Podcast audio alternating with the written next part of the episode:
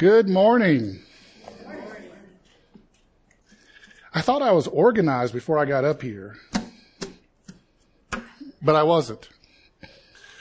All right, let's pray and ask the Lord to bring His Spirit and to be present with us and to bless our time in the Word. Lord, thank you that in your goodness, in your mercy, in your kindness, in your love towards us, you've given us your Holy Spirit. And Father, I, I pray and ask that it would be present in this room, overflowing and filling everyone here, including myself, that the words I would speak would be the words you would have put into my mouth for your glory and for the good of every person here, including myself. And I pray, Lord, that your, your spirit would open all of our eyes, open all of our ears, open all of our hearts, open all of our minds, so that we may hear what you want us to hear. We will see what it is you want us to see, whether it's about ourselves or about you, and that we would be amazed at your goodness and your glory. And we pray this, Father, because you promise that you will give good gifts to your children. And we ask it in Jesus' name. Amen. All right, so now we uh, get started with Sermon on the Mount proper. If you remember last week, I gave you kind of an overview introduction to the Sermon on the Mount, and then we read all the way through it. I hope that was an encouragement and blessing to you. It was really something for me myself to hear it all the way through. And so now we're going to look at the Beatitudes, this first short section from Matthew chapter 5, 3 through 12 from the book of Matthew. And so I'll start with verse 2. And he, Jesus, opened his mouth and taught them, saying, Blessed are the poor in spirit, for theirs is the kingdom of heaven. Blessed are those who mourn, for they shall be comforted. Blessed are the meek, for they shall inherit the earth. Blessed are those who hunger and thirst for righteousness, for they shall be satisfied. Blessed are the merciful, for they shall receive mercy. Blessed are the pure in heart, for they shall see God. Blessed are the peacemakers, for they shall be called sons of God. Blessed are those who are persecuted for righteousness' sake, for theirs is the kingdom of heaven.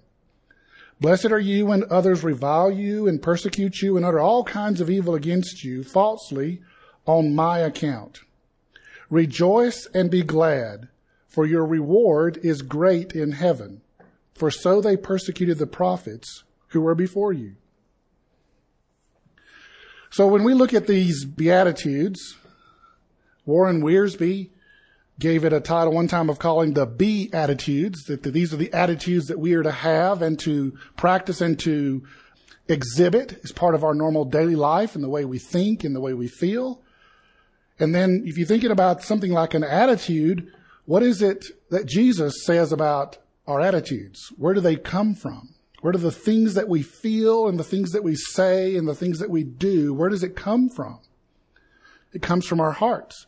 Right? He says, out of the overflow of our hearts, do we say the things that we say and do the things that we do? And here in this section, he's telling us, if you remember from last week, I talked about this is this whole section of chapters five, six, and seven are the ethics, the, the, the way he expects us as his disciples to live. And these Beatitudes are the beginning of that. And this idea that we're supposed to live like this and to do these things is okay until we actually start reading them. And it's like, really? I'm supposed to do this? You, I'm supposed to be like this? I mean, this is upside down, right? Jesus, you know that the rest of the world doesn't work this way, right? You do know that, right? It, it, but yet this is upside down. And that's one of the things he's starting out trying to help us to understand is this phrase that I like to use, the upside down nature of the kingdom. Everything's just upside down from the way we know it to be and the way the rest of the world operates and works. The other thing that struck me about this, and I, I told it to Amy last night when I was putting the final pieces together for this sermon was like, the more I study, the less there is for me to say from this passage. It's like, okay, shoot, I've already committed to just these handful of verses, right? I can't go ahead and expand it out now to next couple of paragraphs so that I can fill up an entire sermon. I got to figure out a way to make this work for just these verses. But it's like, do we really need them explained to us? In one sense, no, we don't. It's kind of self-evident what's there, what Jesus means. But in another sense, we do kind of need it explained to us because this is so so backwards from everything we understand about our life and living life. So, see what we can do here. And this very first one, blessed are the poor in spirit, for theirs is the kingdom of heaven. One of the first things to notice is that he begins and ends this whole section on the Beatitudes with that same phrase, the, the kingdom of heaven verse 3 starts out with, Blessed are the poor in spirit, for theirs is the kingdom of heaven. And then he ends in verse 10 with, Blessed are those who are persecuted for righteousness' sake, for theirs is the kingdom of heaven. So it's like this phrase, the kingdom of heaven, is a bookend for the whole Beatitudes, the beginning and the end of it. And then there's this individual aspect of that the way we acquire the kingdom of heaven is to be poor in spirit and then to be persecuted for our righteousness' sake. Well, okay, I'm kind of okay with the first one, but the second one I'm not so okay with. I, don't know about you, but I just don't really enjoy unpleasantness. Whether it's a verbal unpleasant experience or a physically unpleasant experience, I would just rather avoid that part. But he says that's one of the ways we gain the kingdom of heaven. Okay, so we'll come to that one later. Let's just stick with the poor in spirit part for a few minutes. I mean, in one sense, it's self-evident what it means to be poor in the spirit. We kind of like understand the meanings of the word poor, the meaning of the word spirit, but then in another sense, we don't really understand what it means and what is he talking about here because this is just weird way to talk about stuff. Nobody talks about being poor in the spirit today.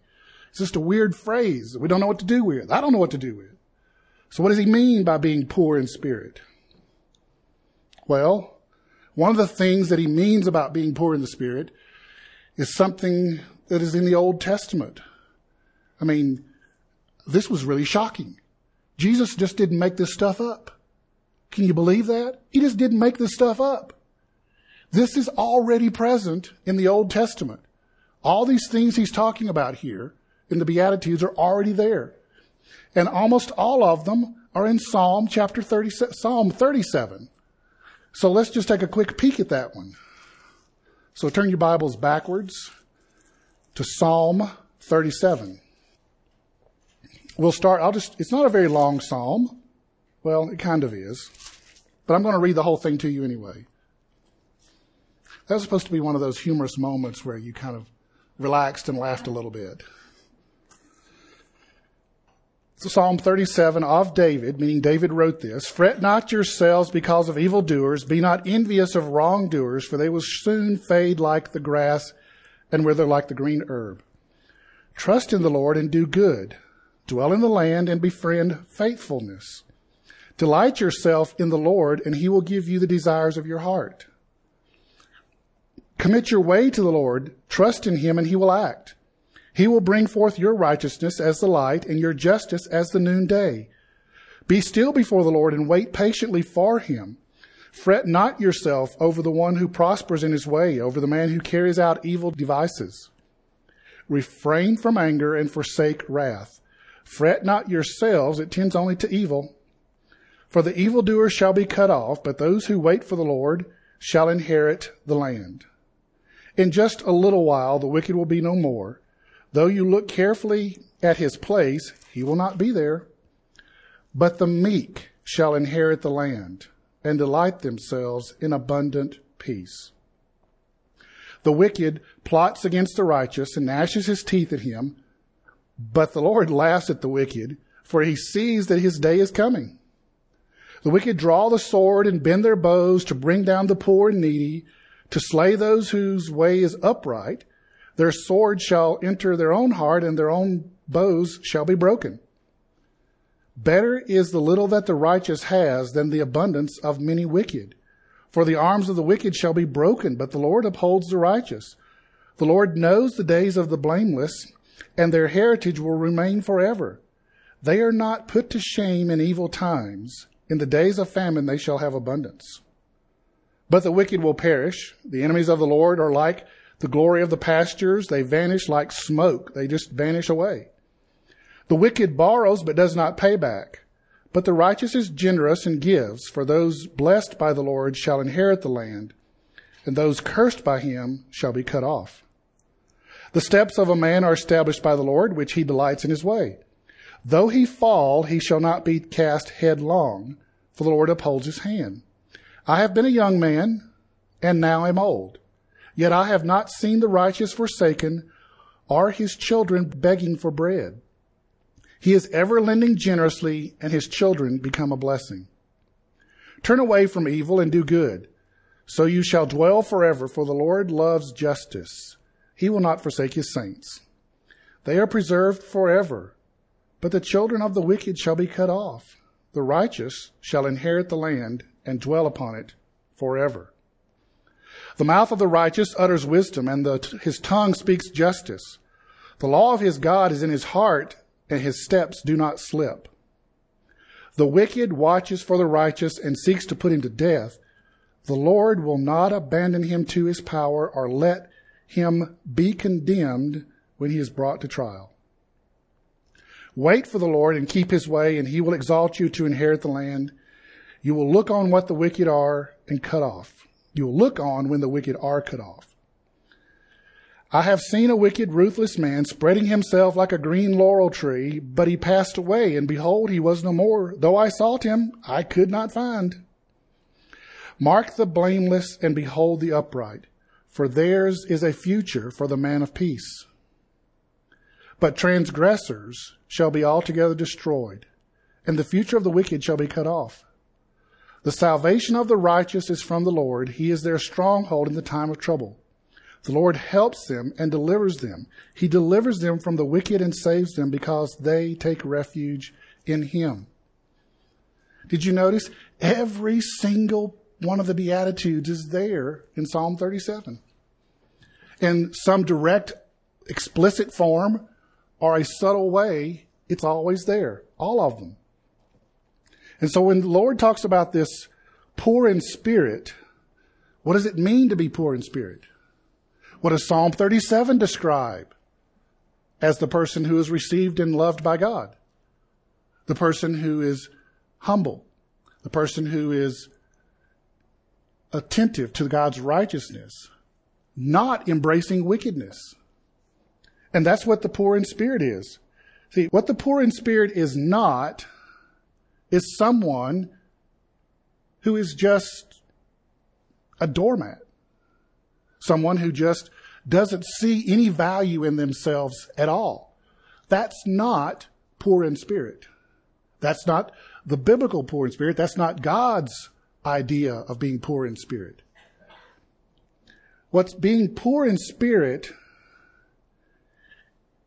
is to acknowledge our frailty, to acknowledge our need for Christ our need for Him.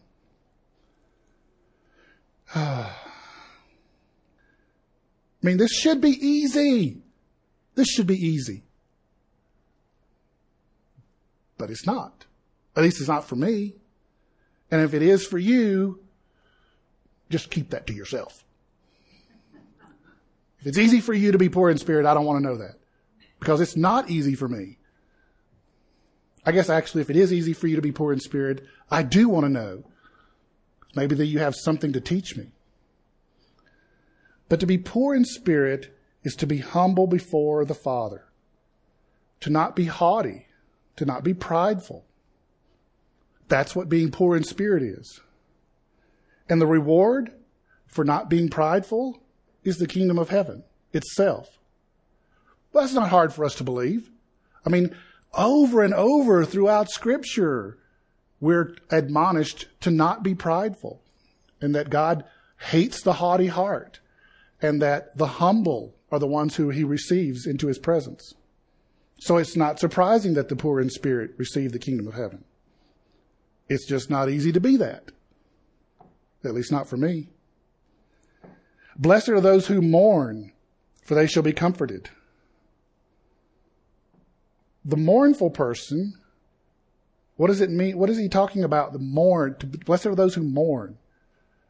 Well, yes, there's this element of grief there. And this idea that the ones who mourn will be comforted is, is yes, this idea that the Lord himself will be comfort and be comforting to those who are in grief. But it's more than just that. To mourn is to recognize our own fallen nature and our own propensity to disobey and rebel against him. And to be, and when we recognize that, to be grieving over our disobedience to him and our sinfulness, our acts, open acts of rebellion against him, and to grieve over that as someone grieves the loss of a close friend or loved one. But it's more than just grieving over our own sinfulness. It's also the grieving over the greater at large effects of a fallen sinful world where the actions, the sinful actions of others are having negative impact on other individuals, not directly related to us, and grieving and mourning over the consequences of that. And to desire that it was not that way, that it is not this way. And for that mourning, for that grieving over sin, we are promised that we will be comforted. Well, how does that work? How does my being sad over my own sinfulness or the sinful effects in the world around us and the culture at large, how does God comfort me in that? Well, I mean, the first thing that comes to my mind is when I'm in, you know, mourning over my own sinfulness is the promise of his forgiveness through the blood of Jesus. Right? I am cleansed. I am made whiter than snow, and it's as if it's not there at all. As far as the east is from the west, is the promise for those who have put their faith in the blood of Jesus. That's pretty comforting to me. I don't know about you, but it's very comforting to me to know that His blood cleanses me of the very thing causing my grief. Well, that's great for us individually, but what about when we are grieving over the larger effects of the sin in the culture and and the terrible things that happen to individuals? The things we read about in the news, whether it's here in the US or abroad in places where there's terrible destruction taking place. How are we comforted by our grieving over that? What does Psalm 37 say about God's seeing what the wicked does, even when it's not something they're doing directly to us? That He would make this right.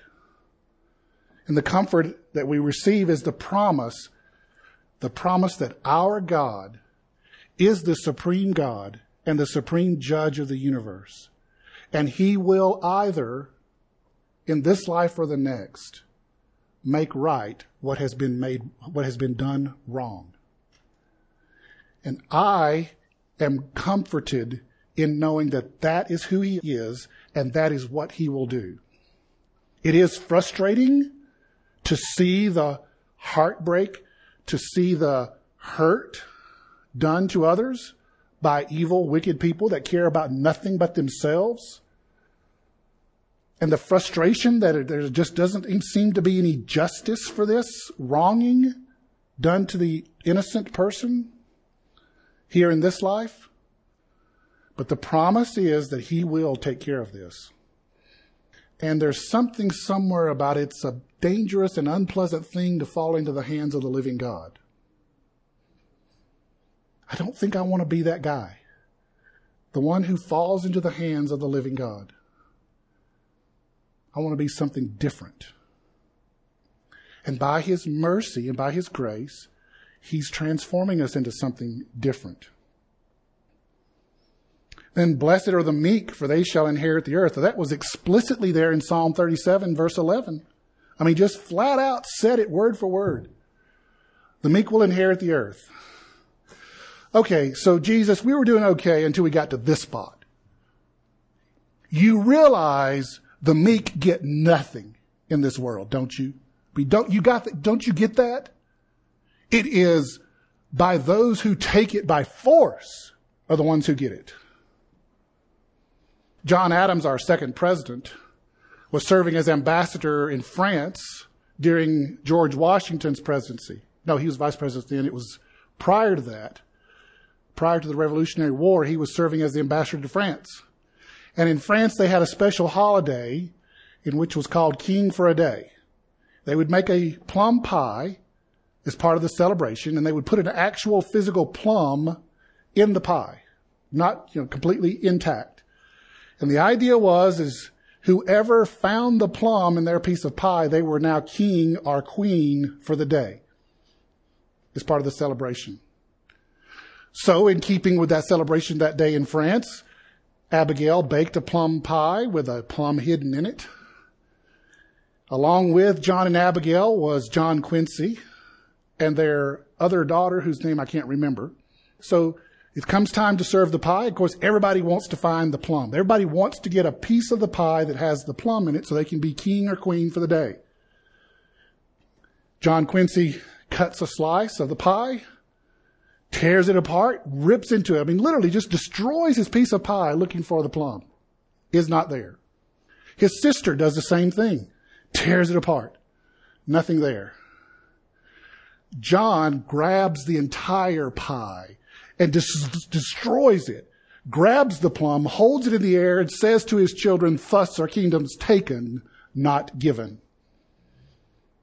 Kingdoms are taken, not given. The meek don't get a kingdom. The meek have a kingdom taken from them. Don't you know that, Jesus? But what does Jesus tell us? The meek shall inherit the earth. This just makes no sense. Because the economy of heaven is different than the economy of this earth. Okay, let's just slow down for a second, right? Before we say Jesus doesn't know what he's talking about, let's at least define the word meek. What does Jesus mean by the word meek? Even the culture has corrupted the word meek so that it doesn't mean what it's supposed to mean. Meek in our culture is a doormat. The person who just always gets taken advantage of because they just don't have the moral fortitude to stick up for themselves. But that's not what meek means. That's not what its definition is, nor is it what Jesus means by the word meek. Jesus' meaning for the word meek, the one that we see laid throughout Scripture, is the person who, out of kindness to the other person, does not demand what they want for themselves. It's putting others above yourself first. That's the definition of meek that Jesus means. Meek is the person Meek is the person who they have 10 ways to kill you, but they choose not to. This is the person who, who could literally take over the kingdom, but they choose not to because that's not their purpose. They understand that to do so would mean that they must inflict harm on others that they are unwilling to do because they believe that is immoral to hurt others just to become king or queen. Meekness is the person who is self controlled, the person who is able to do the right thing for the right reasons in the right way. That's meekness. Meekness is, is the gentle rebuke of someone who has done something wrong. Meekness is the kindness to someone who is in need. That's Jesus' definition of meekness. And this is the one he tells us to be. This just makes no sense because it's just not the way it works in the real world. What if we tried that? What if we actually tried doing this? What would happen? What would we see occur? The world would be completely confused. And that's one of Jesus' points he's trying to make here. The whole thing about the Beatitudes and the way we live is so countercultural, counterintuitive, that for those who actually succeed at living this way, you're going to get noticed. People are going to go, they, he, she, they are different. Sometimes they'll meet it in a nice way and sometimes they'll meet it in a not so nice way. But they're going to understand you are different. And oftentimes it'll be the kind of difference that's attractive, that draws people to us. Why are you so different? Why are you so meek? They'll never use that word, right? Because it's, they don't understand the real meaning. Why are you so humble? Why are you so kind? You don't know the things I've said about you, but yet you still are kind to me? This is, this is what Jesus is getting at with the Sermon on the Mount and with the Beatitudes. This idea that we just live so differently that people can't help but notice and they see it as attractive. They're drawn to it. And then, blessed are those who hunger and thirst for righteousness, for they shall be satisfied. Notice the, notice the, the, the contrasting terms that Jesus uses in this one. Blessed are those who hunger and thirst for righteousness, for they will be satisfied. We all understand this, this, this feeling of being thirsty especially here in our climate. We all understand this idea of being hungry. And hunger and thirst, this, this, this deep need, long, be, long past just wanting righteousness, but this, this aching, driving need for righteousness. I've never really been there myself. I don't know about you, but I mean, I've kind of liked righteousness from time to time. I enjoy being righteous. I really enjoy being righteously angry, where there is no real such thing, sir. But I've never thirsted for righteousness. I'm just too selfish for that. But Jesus' promise is that if we will, we will be satisfied. That that righteousness we want so badly we will actually get it. Wow. I would really like to know what that's like. I would really like to know what it's like to be righteous. Yes, I enjoy the righteousness of Christ that's imputed to me through Him, but it's never really perfect. His righteousness is perfect. God sees me as perfectly righteous, but I know I'm not really that guy. I'm just wearing Jesus' coat over my blackened soul. And that's enough to get me through the rest of this life and into the next. There, by God's mercy, my thirst for righteousness will finally be satisfied. And instead of it just being His righteousness placed over my blackened soul, I will be truly righteous then.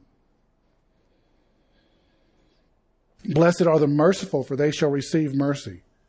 Finally, finally, we get to something that makes sense. You be kind to others, others will usually be kind to you. You want to receive mercy, then be merciful. But what does Jesus mean by merciful? Does he mean forgiving others for things they've done to me? Yes, he means that. We know he means that because when we finally get to the Lord's Prayer, he specifically says that very thing.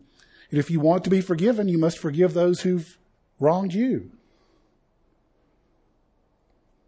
But merciful means more than just that. It's more than just how we deal with individuals who have wronged us. Merciful means expressing kindness to those who cannot repay us.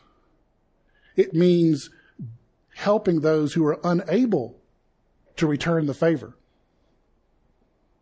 Mercy means it, it means all the things that a nice person is. Look at Jesus. How merciful was he? He was very merciful.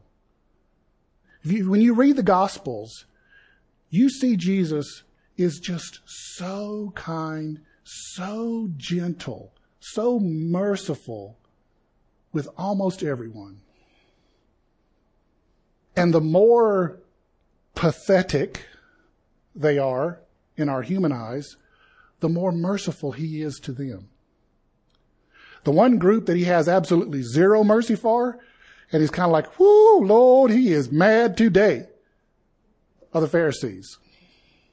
The religious elite are the only ones he doesn't show mercy to. And you know why? One of the reasons why? They, they couldn't show mercy to others. You must live to my standard you must come up to my standard. That was their attitude. Blessed are the pure in heart, for they shall see God. Okay, can I just find a rock someplace to crawl under? Really, can I just hide from this one? I mean, the last thing I want is Jesus looking into my heart. I don't know about you, but I don't want Jesus anywhere near that spot. Because he's going to find some ugly stuff. Ugly. But yet, I have to have a pure heart if I want to see him. And I really do want to see him. Uh, is there anybody in this room that has not really wanted to fit, you know, really with your own eyes see Jesus the way that Peter and John saw him when he was walking on the earth? No, we all want that. We all want to just see God. And Jesus says the only way I can do that is to have a pure heart. This is going to be a long process. If purity of heart is the only way to see God, I got a long wait to being able to see Him. Which immediately raises the question, well then how can I get a pure heart? How do I do that? I don't know. I got nothing for you in my pockets on that one. The only thing I know is that the Holy Spirit works within us and transforms us in ways that we cannot understand or explain is the only way to have a pure heart. And that one, I don't think, at least for me, it ain't coming until the end of time when I get my righteousness. Finally, I get the double portion here at the end of time. I get perfect righteousness and a pure heart. But until then, I got neither just pieces of it at times. And I got to be content with that. I have to be content with just getting pieces of being righteous and a pure heart, but not be content with it. This just gets more and more confusing. So I need to be content waiting until then, but I don't need to be content so I keep trying to get more here. Okay, okay, I kind of, okay, I get that, I get it, I get it. This is really hard. This is really hard. And then, blessed are the peacemakers, for they shall be called sons of God. Okay, all right. Now, finally, something I can do. I have a natural bent and inclination and gifting towards peacemaking. This will be great. Except I really can't make anybody do anything. Right? I can't make people be at peace with each other. All I can do is sort of like try to help them see maybe they've got a little something in their eye they want to pull out before they complain about the big fat log in their other person's eye. Right? And then, you know, the importance of, you know, if you want Jesus and God to forgive you of your sins, he says you should forgive others. Right? And, well, why, and, and if you really understand what you've been forgiven by God, you will recognize how little that is compared, or how huge that is compared to what others have done to us and we hold against them. It's like that parable of the servant who was in debt. He didn't understand forgiveness. He was forgiven this gigantic, unpayable debt. But yet he turns around and has no mercy and no forgiveness for the person who owed him a very small debt that could easily be paid off in a short period of time. But he's not having any of this mercy stuff. He's not having any of this forgiveness stuff, even though he just got forgiven this gigantic debt. Being a peacemaker. But it's also, it's not just being a peacemaker between individuals, it's also keeping the peace as well. To the degree that we are able to maintain the peace we have with others around us in the words that we speak and the things that we do. It's this idea of, of, of keeping the peace with those around us is kind of goes back to that old cliche that most of us were taught by our parents and grandparents. Engage your mind before you engage your mouth. Think about what you're saying before you say it.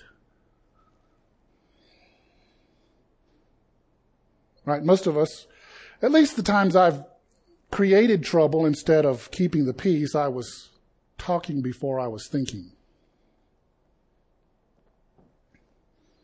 I didn't really care whether I hurt them or not. In fact, actually, I kind of wanted to hurt them. They deserved it. They were due a good tongue lashing. And I was the God appointed agent to give it to them. No, I wasn't.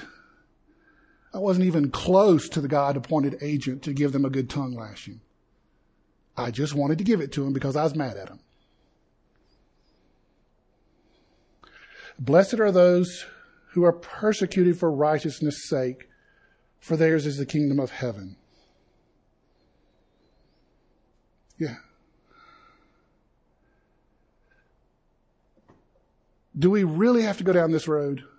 I mean, do we really have to do this? we are persecuted for righteousness' sake. And verses 11 and 12 are just an extension of this verse 10. Blessed are you when others revile you and persecute you and utter all kinds of evil against you falsely on my account. Rejoice and be glad, for your reward is great in heaven, for so they persecuted the prophets who were before you. okay. Fine. I don't really want to do this, but fine, we'll do this. We'll do it this way. So, I'm doing the right thing at the right time for the right reason, but these people are still mad at me. I'm sure that's never happened to any of you.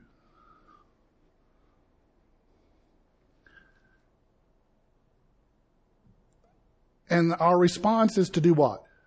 Right? See, doing the right thing and then getting persecuted for it is not too hard, right? I don't have anything to do with the persecution part. I just have to have sort of a sense of doing the right thing at the right moment. And then someone doesn't like it and they persecute me for doing the right thing in the right way. The tough part is how I'll respond to that. Right? That's really where the rubber meets the road. And one of the reasons I think Jesus puts this at the end. This is like, if you can do all these other things, then you can do this last one. Because it is our response to the persecution that separates us from the rest of the world. Our response is what makes us look different. Can I respond in meekness to the one that's persecuting me? can I respond with a pure heart to the person that's persecuting me or the group or the or whatever? Can I do that? If I can, I get the kingdom of heaven. If I can do that, I get the kingdom of heaven. But what if I can't? What if I'm still growing in all this righteousness and meekness and pure heart stuff and I don't respond well? What happens then? Do I just like lose everything? Is this an all or nothing option?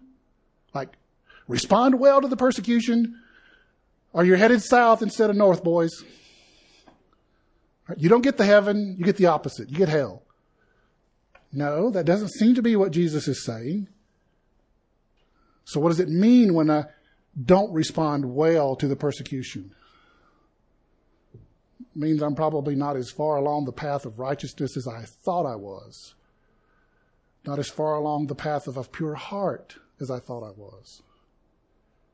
There's still time and room for me to be more like Jesus, to be conformed into his image, which means even the persecution is something he's working for my good so that I can be more conformed into his image. Romans 8, 38, 39, and 40.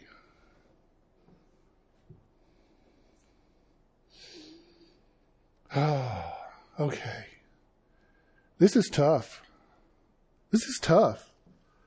The, the toughness isn't really understanding what this means or what I'm supposed to do or how I'm supposed to live or the right mindset and attitude that I'm supposed to have. That's not the hard part.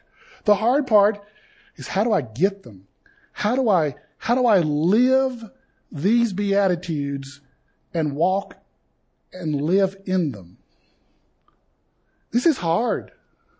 You know, I don't know about you, but I've got nine reasons this is hard for me to do. I know that may surprise some of you. Some of you are probably surprised I only came up with nine for myself. I mean, live without pridefulness, grieving at my own sin and the sin of the destruction of the world, considering others before myself, not having ambition or desire to rule over others, wanting Christ's righteousness more than anything, extend mercy to those who deserve it and those who don't deserve it, have hearts exemplifying pure love of God and others, seek to keep the peace by our words and actions, as well as make peace between those at odds with others, and joyfully endure verbal and physical, joyfully endure, joyfully endure verbal and physical abuse from ungodly, wicked people who hate us because we tell the truth and show the love of Jesus. That's the quick summary of the Beatitudes. And I'm supposed to do that. I'm supposed to do that. Have you forgotten who you're talking to, Jesus? I mean, I'm a prideful guy. I'm just too prideful to really do this well. I'm, I'm, I'm too selfish to really do this well. I'm too ambitious to do this well. I'm too indifferent to your stupidity to do this well. I can't do this. You are asking too much of me. Remember Professor Snape in the early phases of the Harry Potter stories? And he's being asked to betray the evil one to protect and save. He's being asked to do something extremely difficult. You ask too much, Dumbledore. You're asking too much, Jesus. I can't do this. And that's when our Savior, in His loving kindness, I know you're not able to do this. But if you take my hand, let my spirit dwell within you and transform you from the inside out, you will be able to do this. And when these things really happen, when you're really supposed to be kind when you don't feel like it, I will be there with you and my spirit in you to encourage you to do it anyway. Oh, what great love he has for us that he would take us knowing we can't and give, him, give us himself so we can. Oh, what great love our Savior has for us. And when I feel that love, when I taste that love, I want to do this. I want to be like this. I want to reflect Him. I want to be everything He's asking me to be when I taste His love. And that's my question to you, my brothers and sisters. Are you tasting His love for you? Not just have you tasted it once, sometime in the past, but are you tasting it today? I don't think it's a coincidence that the Lord is calling us to taste His love every single day.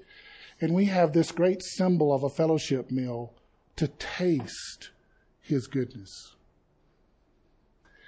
If you aren't tasting it, whatever the obstacles are that are blocking you from tasting His love right this second, know that He wants to remove them from your face. He wants to remove them from your eyes. He wants to remove them from your heart. And He wants you to taste His love today, now, even in this hour, because that's how much He loves us.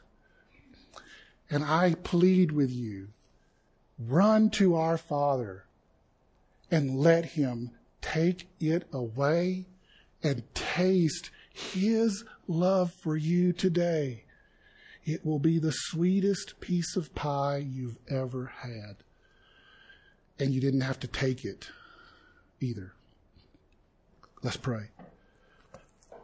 Oh Lord, thank you that you love us so much. Thank you that you have given us yourself. Thank you, Father, and we plead with you to remove every single obstacle that prevents our heart's taste buds from absorbing every single molecule of your love. Let it be so, O oh Lord. Let it be so. In Jesus' name, amen.